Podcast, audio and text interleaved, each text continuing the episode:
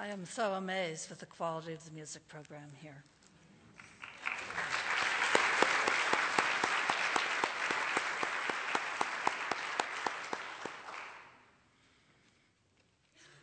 It's phenomenal.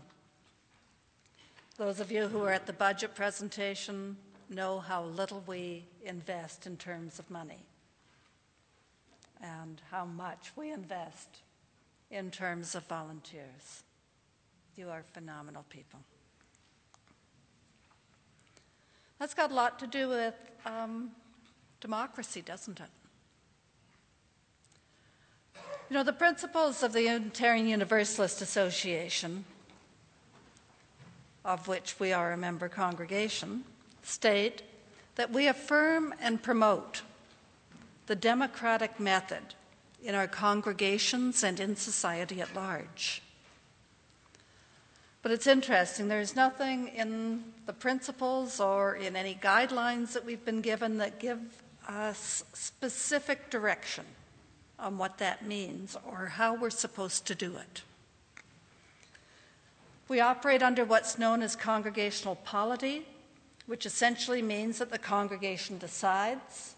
How does the congregation decide? By the democratic method.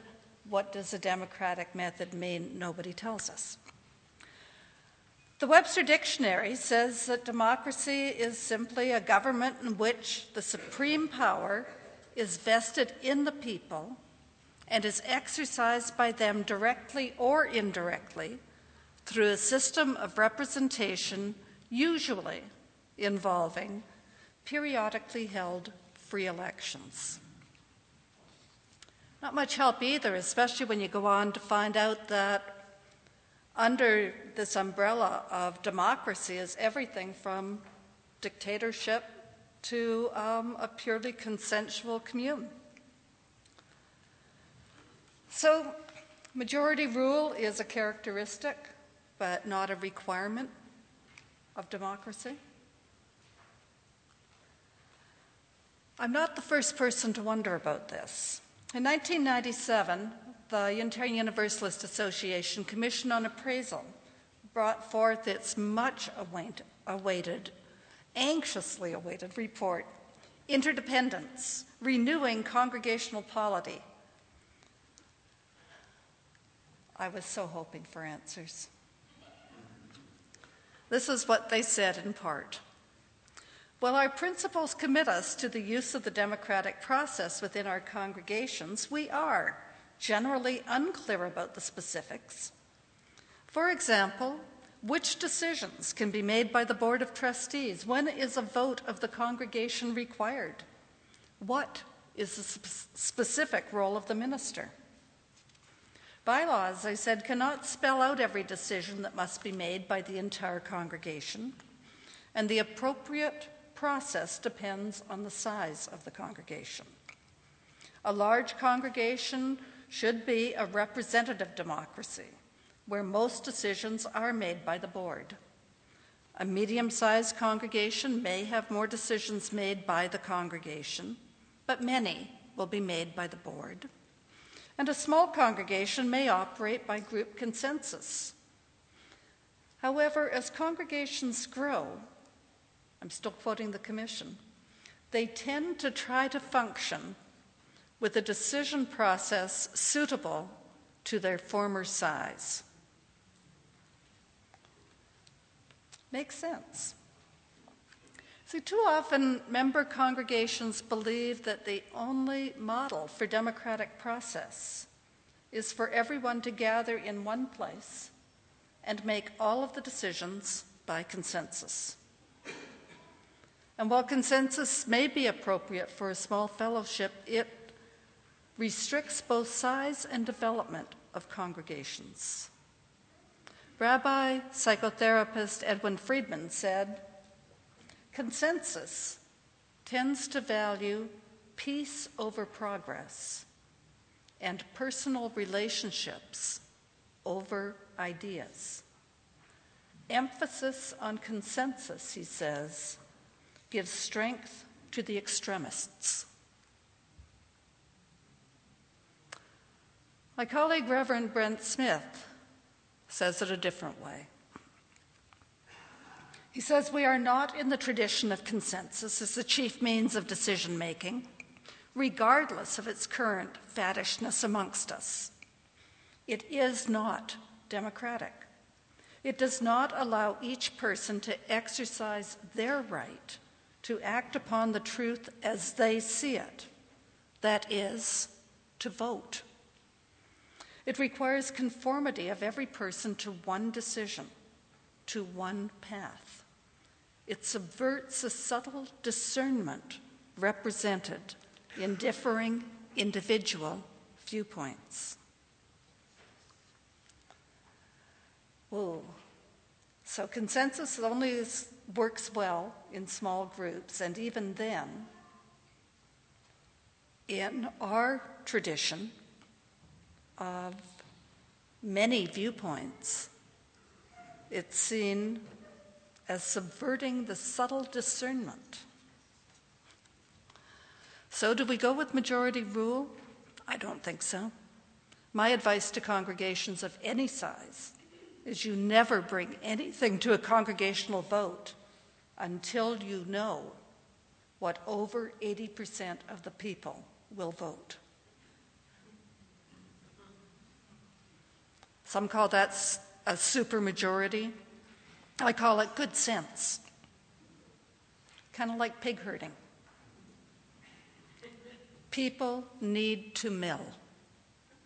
People need opportunities to put their noses together in the muck if necessary, do some grunting, and figure out what direction the vast majority of them are going to be moving, and the others will go too.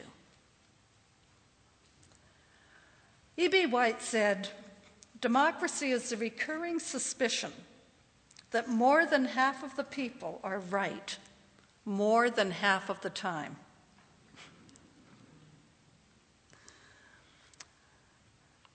George Bernard Shaw, slightly more sarcastic. Democracy is a device that ensures that we shall be governed no better than we deserve.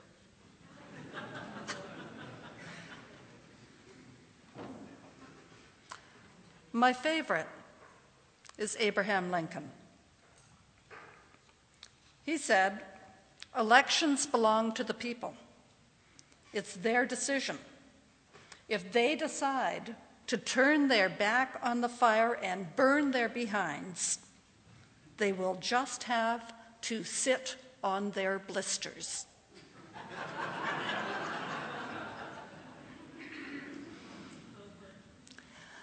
the one thing we do know, whether or not we've all learned the lessons of pig herding, democracy requires that people be involved at the appropriate time and place in the process.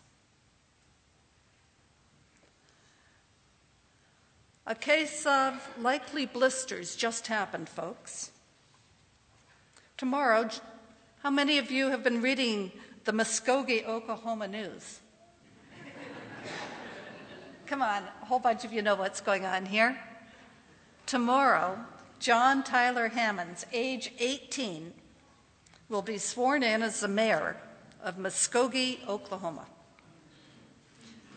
He is not the first 18 year old to be elected mayor of a city in this country, by the way. I have one in Ohio, a couple in uh, Pennsylvania um, in the last round of elections. They're, they've all been communities of less than 2,000 people um, one of 570 or something. That one's 18 year old mayor is um, being tried for a, a bar brawl. But, but that's not the case with this young man. I was really impressed. And I started look I saw I said, "Wow, who is this young man?" And he was the senior class president at Muskogee High School in 2007. He served as the president of both the Young Republicans and the Young Democrats Club.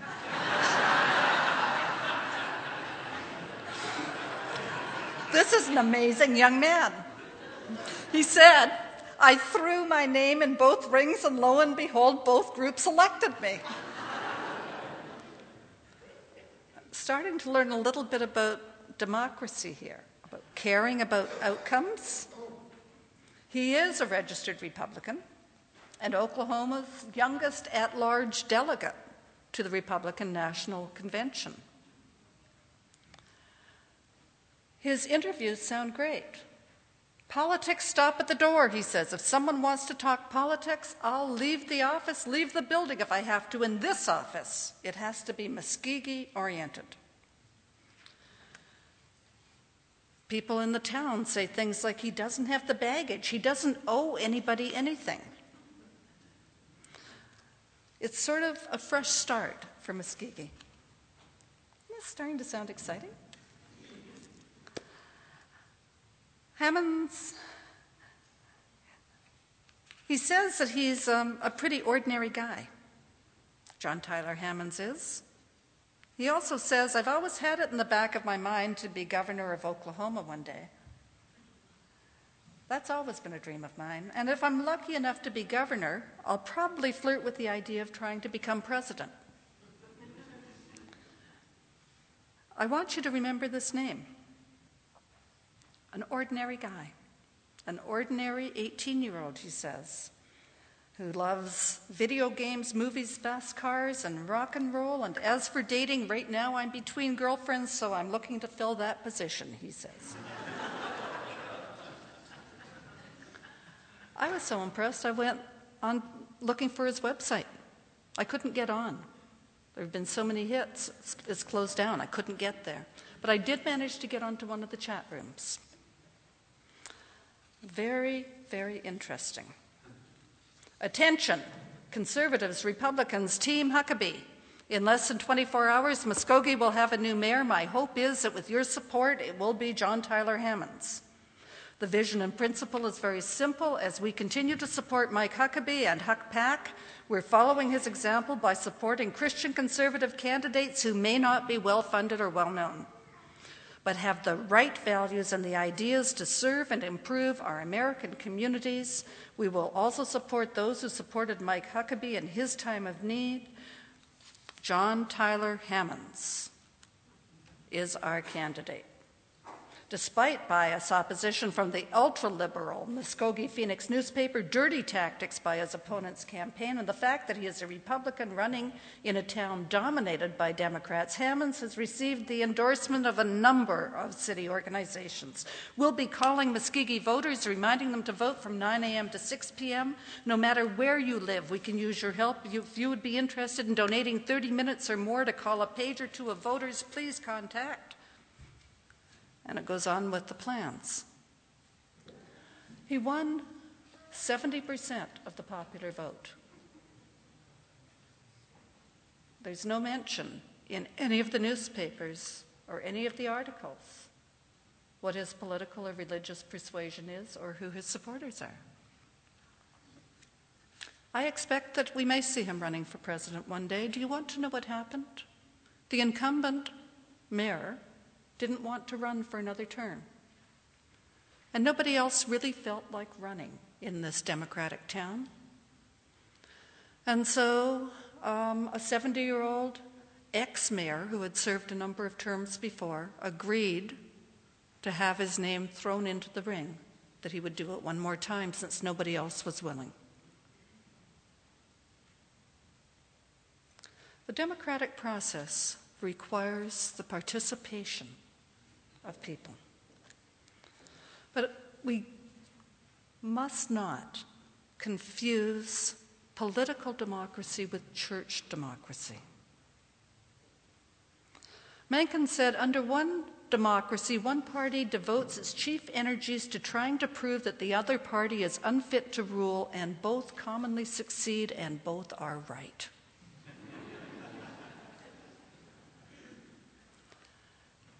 In the political realm, we're talking about competing visions.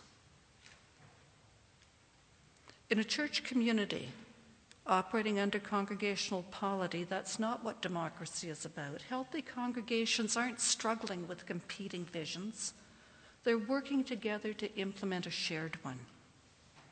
But to do this, they must mill about for a while. Otherwise, there are loud oinks.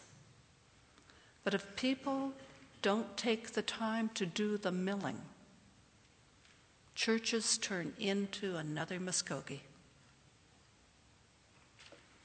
People need to be involved. They need to be educated. In a larger church, the milling happens in different locations than it does in a church of 40 or 50 members. It happens when you are given opportunities to go to forums on uh, the new change in governance or the forums that were being offered today between services and again at 12:30 on the upcoming budget.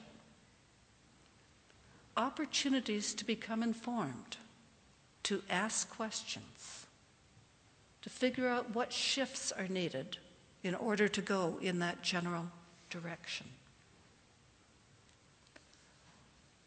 democracy in the end is when the power is with the people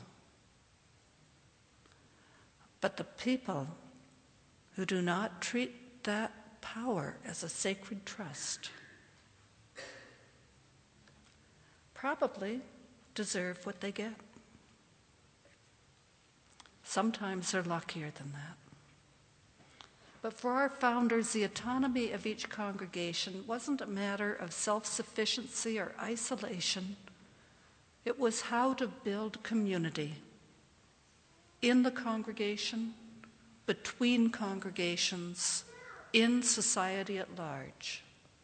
How people with a shared vision could create beloved community in peaceful difference of opinions and beliefs. Our founders didn't get everything right organizationally. Early Congregationalists thought that it was reasonable that magistrates should coerce all landowning citizens to pay the parish tax. We're still tax free, that's questionable. But they got a number of things right. A number of things right. Because they understood that a religious community is a covenanted democracy, one that has agreed to walk together to walk together in the divine spirit of love as best as we can do. Church practice. Church practice in which individuals may differ in a variety of ways is one where we will mill and discuss together in order that we can walk freely in the same direction with no loud oinks. May we be worthy of that heritage.